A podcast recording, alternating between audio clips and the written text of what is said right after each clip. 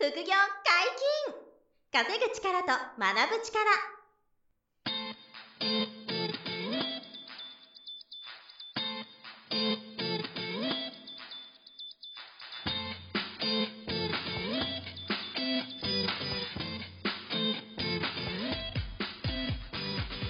この番組は稼げるようになりたいを叶える副業アカデミーの提供でお送りいたします。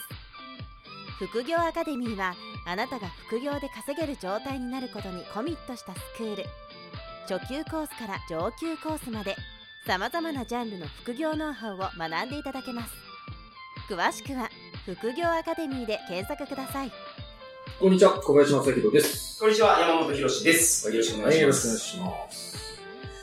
えー、本日は何のお話でしょうか？今日は、はい成長し続けるために大切な10箇条ということで、お届けしたいなと。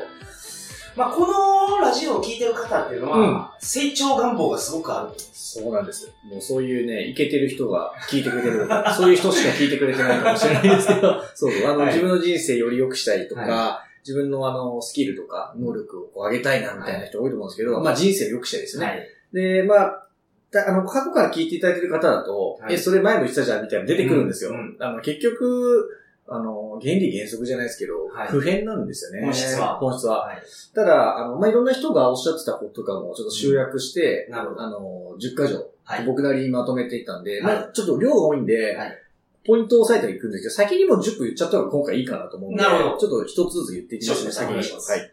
まず一つ目が、行動を継続する。うん。まあ、これは大事ですよね。これはもう、あの、これはもう間違いないです。108回ぐらいこの、ポッドキャスの数ぐらい言僕言ってますけど。ははいはいはい。い。で、行動継続する一つ。はい二つ目が、一点突破を徹底する。うんこれ後で話しますねはい。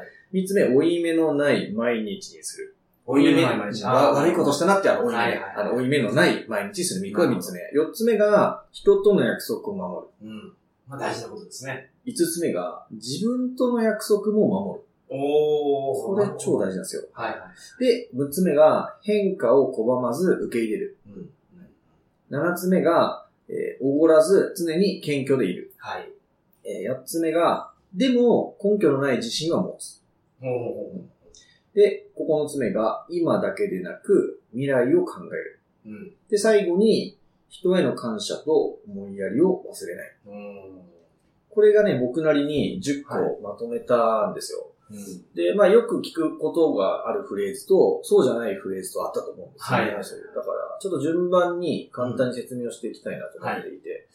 で、えっ、と、行動継続するのもさっき言った通りで、うんもう散々言ってるし、ど、はいどなたもおっしゃってると思うんで、コツコツがコツってすごい名言だと思うんですよ。結構気に入ってるんだじゃん、親父が。いやでも、コツコツがコツは、はいもう従業員のみんなにもね、毎日のようにいつも言ってますし、はい口癖のように。で、はい家族にも言うし、うんあの、もちろん受講生の皆さんにも言うんですけど、もう、それができれば勝てると。確かに。コツコツできたら、もう基本勝ち ですよね。はい。えー正しい方向にコツコツできたら、あそうですよね。正しい方向の努力がずっと継続できれば。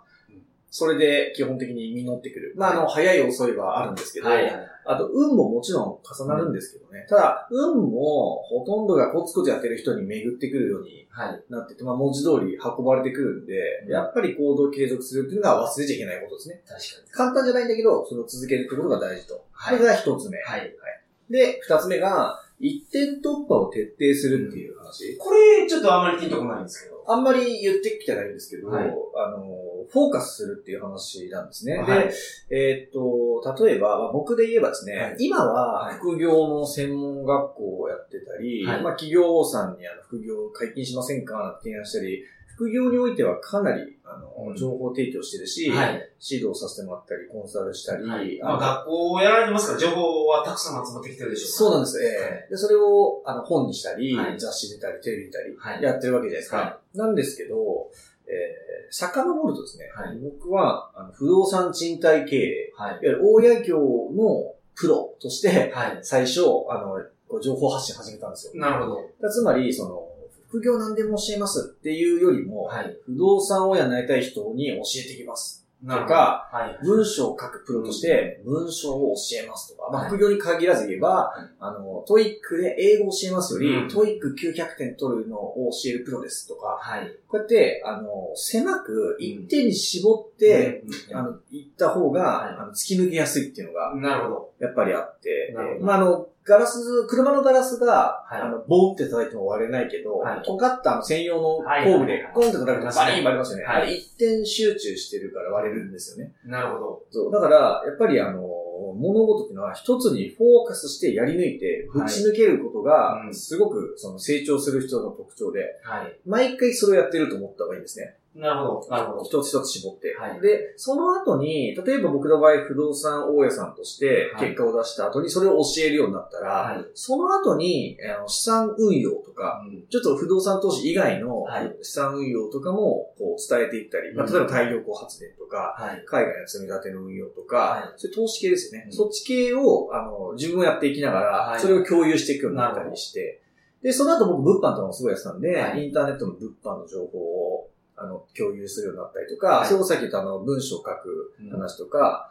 えー要するに抽象度を上げていくんですよ。はいはで、あの、今は副業のこと全般い。なるほど。話していくんですよ今もだから副業にまで広がった。広がってたんです。でもこれもまだまだ、今、ある意味僕の中では点になってて、はいだから面白いんですよね。自分が一点突破した後にこう広げていったら、は自分のステージとかレベルが上がってるんで、うんその広げた後も、またそれがある意味点になってくるなるほど。か、だからまだ広がりそうな、はいあのー余地を見つけること見つけるができる。ことができる。そう。だからまた一点突破を繰り返すんですよ。なるほど。で、だから副業以外のことも、はっきり言えば、まあ今、起業のこともはい今準備してて、はいはい副業やった後に起業したい人って、まあ、あの、うん一定数いらっしゃって、はいただ、会社どうやって作るのとか、なるほど。資金調達とか、はいはいあの、まあ、P、PR どうやってやっていくのとか、あの、従業員の雇用ってどうなのとか、はあのそういうのわからないけど、僕はやってきてるから、まあ、そういうのもお伝えしていくこともできるな、ってことで今実は、あの、準備したりしてるんですけど、はいはいまあ、そういうふうにこう、一点突破した後に次の世界があり、なるほど。その次次も一点突破してるみたいなのを繰り返すと、はい。これがね、あの、すごいコツなんですよね。うーん、なるほど。あれこれやりたがるんですけど、はい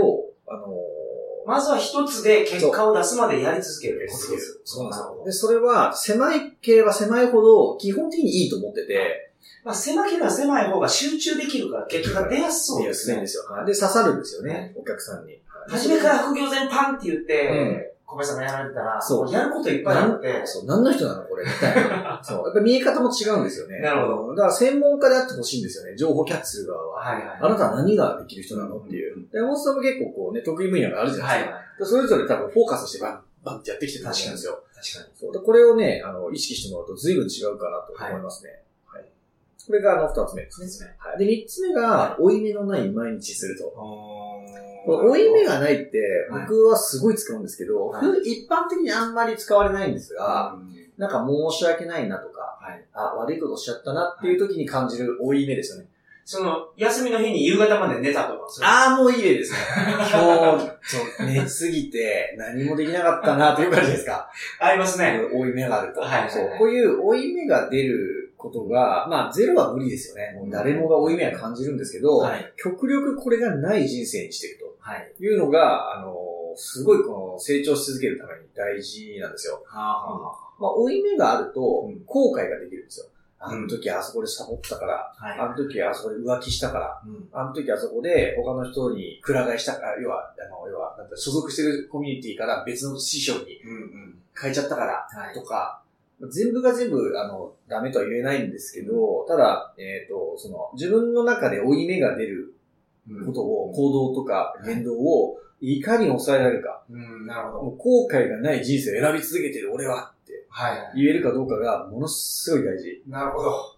そうですね。後悔はもう、くよくよ悩むだけですから。悩むだけですよ。確かに。まあ、それを反省して、なんか別のことに、うん次やらないとか。そうです、そうですね。あ、それ、それが多いですよ。だから、一回やっちゃって、はい後悔、追い目が出たら、次はもうこれ同じことしないでと。うんいうふうにして、追い目を減らすんですよね。はい。で、追い目のない人生を生きていけると、何がいいかっていうと、あの、その、しょうがなかったって思えるようになるんですよ。失敗したり、いい結果が出ても、あ、いい結果、いい、悪い結果が出ても、はい失敗したり、悪い結果が出たり、うんトラブルが起こったとしても、いや自分も追い目のない、後悔のない選択してこれだから、はい。もうしょうがないよなってなるほど。思えるんですよ、はいはいでこれがね、すごく僕の中では強くて、これは僕もある年になるまで気がつかなかったですけど、ん。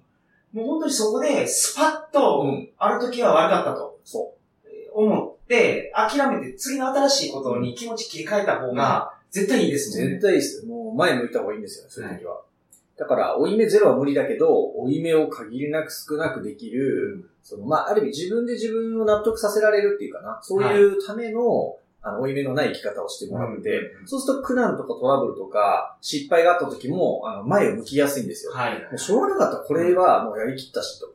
自分のできることとか自分が悔いのない選択をしてこれだからしょうがないから次どうしようと。はいどう改善していこうっていう気持ちになれるから、どんどん成長していくんです素晴らしい。よ。そう。これはぜひね。失敗は絶対ありますもんね。絶対あるね。絶チ対ャレンジ出たら失敗。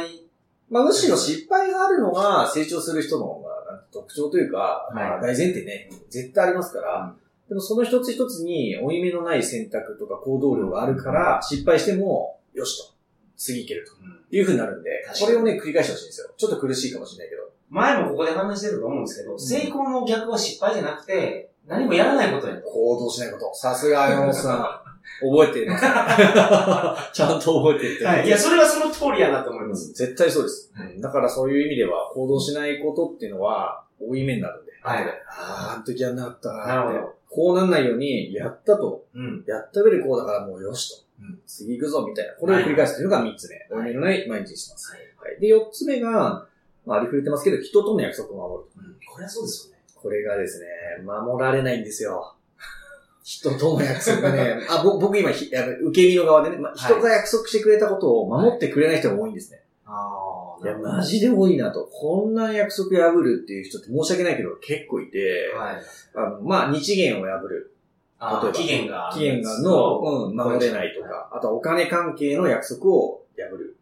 みたいなこととか、あとは一度言ってたことが変わるとかね。いろんなパターンがありますけど、あいや、僕ももちろんあの約束守りきれないこともあるから、はあの、全部が全部100%、やっぱりこれも難しいんですけど、はい。基本的に人との約束をしたら、どれだけそれ守れるかっていうのが、もう信用の、そうですよね。そう、あの、はい。一つ一つの積み重ねなんで、で、信用が積み重なって、初めて信頼っていうのが生まれると。その前に言ったから。で、なんで、あの、一つ一つ自分が相手との約束を守っていくことで、まず、ちょっとずつ加点方式じゃないですけど、はい信用っていうのが積み重なってきて、うんで、えー、ある一定までこう信用が溜まってきたら、あの、まあ、相手を、まあ、その期待するレベルが、まあ、信頼だと思うんですけど、まあ、うんなるほど信頼になってくると。はい。だから、そうすると、新しいチャンスとかご縁が出始めるんですよ。だけど、相手との約束守らない人っていうのは、あ、もう無理だなと。この人は、そうもう次の話はないなとはい。いうのもすごく多くて、例えば採用面接とかで、はい。もううち雇用させてもらうんで、面接するじゃないですか。その時には、例えばドタキャンするとかね。ああ、なるほど。これ相手はもういいやと。この会社にはお世話にならないからいいやっていうことですけど、うんその相手の約束を守らない生き様が、はいもう次のアクションにも出るんで。結局、結果でね。はい。だから、あの、一つ一つのアクションを必ず約束を守るっていうことを、うんまあ原則、まあ徹底してほしいと。まあ、そりゃそうですよね。守れないときは、事前に謝ったり、はいお詫びできれば、もちろんいいんですけどね。あの、内容にもよりますけど。あの、調整するっていうのができるので。すいません、間に合いませんとか、すいません、支払いが厳しいんでちょっと待ってくれっていうのはあると思うんですけど、人によっては。うんない方がいいですけどね。はいない方がいいけど、そう、せめてそれもできる。なるほど。でもそれは、それ以前に守る。はい。っていうのがまず相手との約束を守る。なるで、五つ目が、自分との約束も守るっていう。うんこれがあんまり言えてなかったかなと思って。これはあれですか、目標設定をした時にとかそういうことですか？そう、もう分かりやすいところで言うと、はいもうそういうところで。なんで、あと一週間に一回、あはいの、走るとか、うん本読むとか、うんいついつまでに、あの、その、 TOEIC9百点取るために、はい毎日何時間勉強するとかあるじゃないですか。まあそういう目標設定に対しては、まあ自分との約束ですよね。を守る、うんこれがですね、人との約束を守るのと同じか、それ以上に守りにくいんですよ。なるほど。まあ、確かに人との約束は、その、優先的に守ろうとします。そう、そっちの方が優先順位高いですよね。はい相手の評価を下げたくないし、人が関わるから守りやすいんですよ。はい。なるほど。守りやすい。人が関わるから守りやすい。まだ守りやすい。うんそれでも守れない人はいますけど、守りやすいですね。はい相手が絡んだ方が。で、自分との約束は一番おざなりになりがちなんですよ。はいはい。でも、自分との約束守れない限り成長はなくて、だから僕はめちゃくちゃ気をつけてますね。自分との約束守れてるかなっていうのを。で、守れないことも出てくるから、はい。その時にやっぱりそれを真摯に受け止めて、すぐ守れるように、はい。あの、軌道修正できるかっていうのはもう毎日考えてますね。なるほど。あ全然自分の約束守ってねえなっていう時がやっぱあるんで、そういう時はね、ものすごく気をつけてて、特に山本さん言ってくれた目標設定とか、はまあ、自分の中で決めた決断したことですよね。うんこれが、あの、相手が絡まないので、どうしてもこう、緩くなれる。大人になりがちだから、えー意識してほしいんですよ。自分との約束を守るんだと。これができれば、まあ、あの、行動の継続にもつながるんですよね、一つ目の。うんなるほど。行動の継続っていうのは、自分との約束を守り続けることと、ほぼ、ニアリーイコール。確かに。例えば1日1時間勉強するとうん。決めてても、はい今日は、なんか手紙見ちゃうとか。そう。今日はいっか。昨日頑張ったから、今日はいっか。っていうね。この安き流れるパターン。はいはいはいははいこれが人の、まあ、あの、生理的なところで、うんまあ、よ弱いところ、はい本能的な弱さがあるんで、自分との約束を守るんだって決めたのがこれ5つ目。い。なるほど。はい。そしてですね、はい6つ目が、あの変化を拒まず受け入れるっていうことで、まあはいこれは僕もね、常に自分に言い聞かせる課題なんですけど、うんやっぱり変化していくことがめちゃくちゃストレス、はい。人は。変われないんですよ、人って。で、ましてや他人を変えるのはめちゃくちゃ大変で、はい。で、自分を変えることがまず大事ですよね。で、自分を変えれば、もしかしたら相手も変わってくれるはい。ことがあるんですけど、そこってやっぱりコントロールしきれない、相手は。ただ自分を変えることっていうのは自分次第なんで、はい。えっ、と、変えられるはずなんですよ。ん。難しいんですけど、うん変えられるはずと。で、その、時代が、特にコロナ禍で、はい。もうめちゃくちゃ変わったんですよ、はいもう時代が。多分コロナ以前から、すごく激動の時代だと思うんですけど。変わった。もう歴、後々語り継がれるぐらい多分変わったと思うんですよね。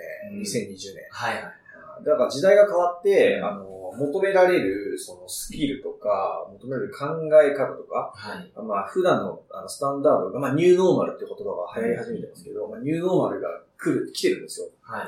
で、今後も、まあ別別の回で喋りたいんですけど、リストラと倒産がね、多分めちゃくちゃ加速しそうなんですね。やっぱりそうですか。いやもうね、深刻ですよ。今度ちょっとこれ別の回で話したいんですけど、まあほんとね、いろんなあの、有名な、あの、き有識者の皆さんの、あの、ウェブセミナーとか、それこそテレワークとかと一緒で、まあ僕もオンラインで受けるんですけど、はい。勉強してて、もうやばいですね。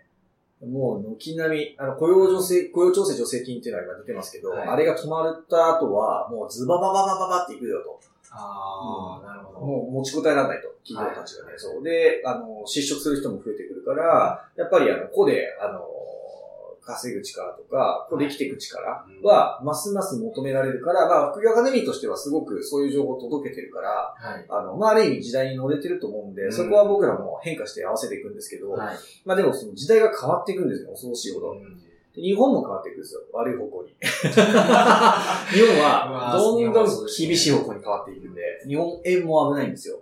だから、その変化に、こう、を拒んだら、あの、どんどん厳しく成長止まっていくと思います。だから自分自身変わってトヨくる。タが、あの、給与体系をガラッと変えるっていう。ついこの間、この収録のね、日のちょっと前ですよね。うん、あの、よりインセンティブを増やして、はいあの、終身雇用的なその固定給の上げ方をね、抑えて、はい。ね成果型に変えていくっていうね、いや、もう外資系ですよね。でもそうしないと、今日本の企業うんの総資産額が、例えば Google とか Apple とかと比べると、はい。もう、なんていうんですか？ね、 GAFAの時価総額が一部上場企業の全企業の合計時価総額を超えてるんですよね。日本のですよね。日本の。多分、やばいですよ。 GAFAにそう、もう4社でね、そう、だかはいら Amazon と Google と Apple と Facebook かな。あともう一社からあったかわかんない。その合計の時価総額が、一部上場の日本企業のね、3000社ですか？はい。あれ全部を合わせて。悲しい。そう、やばいですよ。やばいですよね。で、やっぱそういうところにおられる方ってすごい優秀な人材が、そうですよね。で世界を変えるような仕組みを考えるような優秀な人材には、それなりの報酬を払ってるんでしょそうですね。間違いないです。で、それが今までの日本企業、例えばトヨタのようなうん。儲かってる企業であっても、うん。社員に還元できてない。できて、で、今後きついと。はい。ね、終身雇用も難しいってね、はい去年おっしゃってましたから、社長が。うんだからそういう変化が今後ね、ますますすごいから、すごい変化ですよね、それは。本当すごい変化。だから恐れてたら、変化を拒んでたら、本当に淘汰されちゃうと思うんで、やっぱり変化を拒まず受け入れるっていうスタンスが、やっぱり成長し続けるために絶対必要だろうなと思いますね。これはまあ、情報の収集する幅を広げることもそうだし、はい。あの、行動する、その種類も変化させていくっていうことですよね。このどっちも、インプットとアウトプットどっちも変化をえーしていく、受け入れるっていうのが、この大事なえー考え方だと思います。はい。はい。で、七つ目が、うんまあよく言われますけど、おごらず常に謙虚でいると。はい。はい。で、これはですね、うーんと、まあ、僕もね、気をつけてますけど、はいその、やっぱり、結果出す人ほど、成長してきてるほど人ほど、やっぱりこう、自信がつくから、はい。やっぱおごりが出るんですよ。で、ちょっとこう、発言が変わったり、はい。お金の使い方が変わっちゃったり、うんえーっと、その、人に対する態度が変わったりっていうのが、やっぱりすごくね、えー多いですね。そのお金をもう投げ、投げつけるようになるんですよ投げて、あの、サスタナでビンタするみたいな。パンパンみたいな。これでええかって言って。これでいいか。結局これだろつっ。だからなんかその、それは極論だとしても、ではも、それに近いぐらいうん変わっちゃったなっていう人っていて、まああの、残念な方に変わっちゃったなっていう。だからその変化をするって言っても、そういう変化じゃないんで、はい僕が言ってる変化は。でもやっぱりそういうのって気をつけなきゃいけなくて、あの、ステージが上がると、俺はすごいっていう。まあそういう自信は大事なんですけどね。はいただそれがおごりになるとですね、うん周りが見えなくなって、あの、まだ胃の中の蛙なんですよ。大体、大体胃の中の蛙まあ、なんだけど、そういう方には人がついていかなくなりますからね。自動的に。でそれは周りの人は見てるんで、ああ、変わっちゃったなって言って、人が離れていくと。うん。僕もね、自分の自戒の念も込めてますけど、はい常にこう、おごらないようにしなきゃなって思ってて、で、そのためには、やっぱりインプットを増やすといいですよね。はいあの、いろんな新しいいい変化をしようと思って、いろんな人と会ったり、本読んだことない、読んだことない本読んだり、はいそういうことをすると自分って全然まだ知らないこと多いしあ、大したことないなとビジネス的にも伸ばしてきたけど、はい超しょぼいな、今自分のレベルっていうふうになれると、そのおごりっていうのはなくなるし、はい。あの、新しい次のいい変化をはい受け入れられる人間になるんで、やっぱりその辺は気をつけてほしいなっていう、そのまあ謙虚でいいよっていうことですよね。ただ、その、は8個目なんですけど、はい。謙虚っていうのは、その、ある意味楽なんですよ。うん。わかります？謙虚でいるって、その、なんていうのいや、自分なんてっていうのって結構楽なんですよ。はい。だから、結構安気に流れがちなんで、はいバランスなんですけど、おごっちゃいけないんだけど、謙虚すぎて、あの、自分なんて、いやいや、自分なんてって言ってたら、楽な方、楽な方に行けるし、あの、自分が繰り出していかなくてもいいっていうんですか、せせり出していかなくても、いい自分でいられるから楽なんですよ。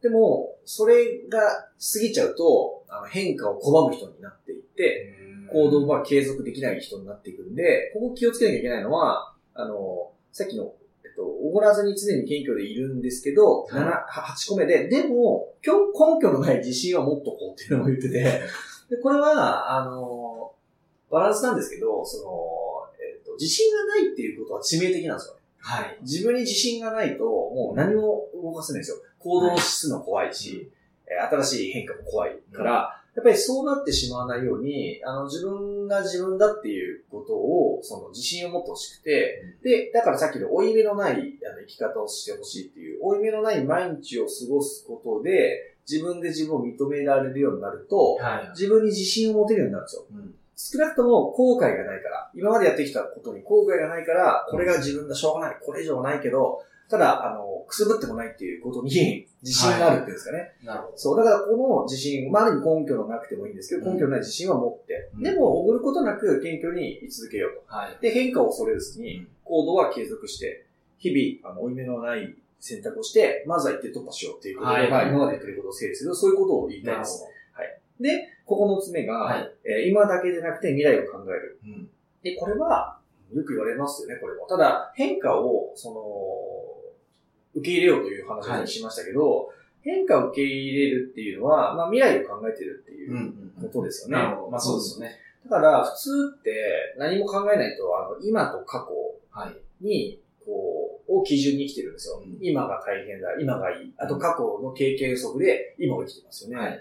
これは結構あの、無意識にこうなるんですけど、意識してほしいのは未来ですね、はい。自分の今から、この道からどういう未来があるのか、はい。というかまあどういう未来を手にしていくべきなのか、目標、目的が明確なところを見つけて、で逆算して、じゃあ今何ができるんだろう。未来に向けてはい。一点突破していくんですけど、まあ、確かにその目標、目的を考えるためには未来のことを考えとかないと、うん考えようがないですよね。もう絶対に必要ですよね。はい未来を考えることが。はいはいなんで、ついついやっぱり大変なんだよ、みんな。人生。だから今だけを考えてたり、過去のことに引きずられたりしてるんですけど、えー基本的に変化していかなきゃいけないんで、まあ、未来を考える癖をつけようと。はい。で、これはもうあた、正解はわかんないですよね。うんあの、どんな未来が来るかなんて誰もわかんないけど、ただインプットを増やすほど、うんあ、こういうことが今後需要としてあるんだろうな、うんこういうことは今後、需要が減っていくんだろうな、淘汰されるんだろうなっていうのは自分なりに見えてくると思うので、はい。そこをちゃんと未来を見て、うん未来の目標、目的を決めたら、負い目のない、後悔のない人生を毎日生きると。なるほど。こういう風に生きてほしいんですよ。で、過去のことって原則変えられないから、確あの、よっぽど、まあ、いろんな説があるんですけど、うんその過去の辛かったようなことも、未来をちゃんと生きれば、いい経験に変わってくるじゃないですか。だから過去は変えられるっていう、まあ、キングコングの西野さんとかそういうことを言うんですけど、まあ、それはわかるんですけど、ただ、事実ベースは変わらないから、はい過去はね。事実ベースは。事実ベースは変わらないですよね。タイムスラッシュできないから。はい。だから、今から未来について考える。うん目先のことだけで忙しいのはわかるんですけど、なるべく未来を考えようっていうのが、この9つですね。で、最後に、最後。ちょっと綺麗事に聞こえるかもしれないんですけど、人への感謝と思いよりを忘れないと。うんで、これはもう、あの、誰もが言ってるから、ありふれてますけど、うーんと、毎日これ、言葉にしてはい、思い出しとかないと、うんすぐ忘れちゃうんですよね。なるほど。この人への感謝とか、まああとは今ある環境への感謝とか、相手をちょっとこう思いやってあげる気持ちって、なかなか普段一生懸命こう目いっぱい生きてる余裕がない状態だと忘れがち。確かに。for me になっちゃうので、やっぱり for you の気持ちってすごく忘れがちなんで、もうしつこいぐらいこれ、言葉にするぐらいがいいかなと思うんで、僕も気をつけ、気をつけているんですけど、で、あの、前にも言ったんですけど、あの、YouTube で超人気の、あの、ディブの社長のまこなり社長。はいはい。まあ、こなりさんとかも言ってますけど、あの、ありがとうはありがたきことっていううん言葉から来てるんで、まあ、今の自分の状況とか環境は、ありがたい。なかなかありえないなるほどっていう、っていう意味があるんですよね。はいで相手に対して感謝を伝えたくてありがとうっていうのと、もう一つは自分が今ありがたい状態にいるっていうことをありがとうって込めるんですよ。はい。だからやっぱり、あの、ちょっと気色悪いかもしれないけど、ありがとうって言葉ってなるべく言う言葉にした方が、音に出した方がはい。いいし、で、それが、あの、思いやりにつながるから、やっぱりこれがね、ないと、あの、苦しいなって思います。あの、長続きしないなって思うんですよ。はい感謝の気持ちがないと。この気持ちをね、やっぱり忘れないようにしたいなって、はい。常日頃思っていて、なるほど。うん。で、逆に、こう、なんていうんですかね、感謝してくれてる気持ちが伝われば、あの当然嬉しいし、はい。逆に、そうですね。ありがとうって言われたら嬉しいです。基本的に嬉しいですよね。うん、だから相手のためにって思うし、はい。だからそういうふうに自分は心がけた方がいいですよね、相手に対して。で、逆をされたら辛いです。ね、あの、ありがとうの逆をされたり、まあ裏切られたりとかね、っていうのもあるわけですよ、たくさん。だそういう時は、ああと、感謝と思いやりがないな、みたいな、うんふうにやっぱ思うんで、あの、人との約束も自分との約束も守れない人だなって思われちゃうし、はい。そういう人って成長しづらいから、やっぱりこれは、あの、気をつけてほしいなとうん。いうことで、この10個が、まあ、成長するためにめちゃくちゃ大切かなと。はい。で、ほぼ全部が完結してるわけじゃなくて、あの、紐づいてるんですよね、このはい10箇条って。だから全部こう紐づいてセットになってるんで、こういう生き方ができれば、あの、人生はどんどん良くなっていくし、はい。自分の実力もどんどんつくし、はいまあ、付き合う人のレベルもこう変わっていくし、はい。えーいろんなオファーが来るようになるし、あの自分の実績もどんどん増えていくと。うんいうことなので、ぜひ参考にしてほしいなと。はい。まあ、一個、一個一個全部パーフェクトにややれやれるかって言ったら、まあ僕もそんなね、完璧じゃないから、時々どれかが落ちたり。失速したりするんで、あの、一つでもいいから、今日言ったどれかをはい。やるって、それこそ、自分とそう約束を守ってほしいんですけど、はいそう決めてくれるとこのリスナーさんにも役に立つんじゃないかなと思いますね。例えば、一点突破にこだわって、はい。今あれこれ迷っちゃってる人とか多いと思うんですよ。うん新しいチャレンジ、どれにしようかな。どれか一個絞ろうってこれを聞いて決めてくれてもいいし、あの、人との約束をおざなりにしがちだった人は、いやそうもうすぐ直した方がいいですそう、全部約束。これはもうすぐ直したよね。すぐ直そうとかね。一個だけでも、あの、その聞いて満足じゃなくて、はい本当にやってほしいなと思いますね。今回はまあそんな思いを伝えさせてもらいました。この10個全部守ったら本当パーフェクトヒューマンなるパーフェクトヒューマン。だからそうなりたいんですけどね。はい僕もだからその100%じゃないんで、あのー、いつもこう動くわけですよ。できてるできてないよ、バラバラバラバラってですよ。だけど、総合力を上げていくっていうことで言えば、あの、これすごい大事かなということですね。はい。はい。本日もお疲れ様でした。はい、ありがとうございまし副業解禁、稼ぐ力と学ぶ力、そろそろお別れのお時間です。お相手はた。お願いします。山本博史でした。さよなら。さよなら。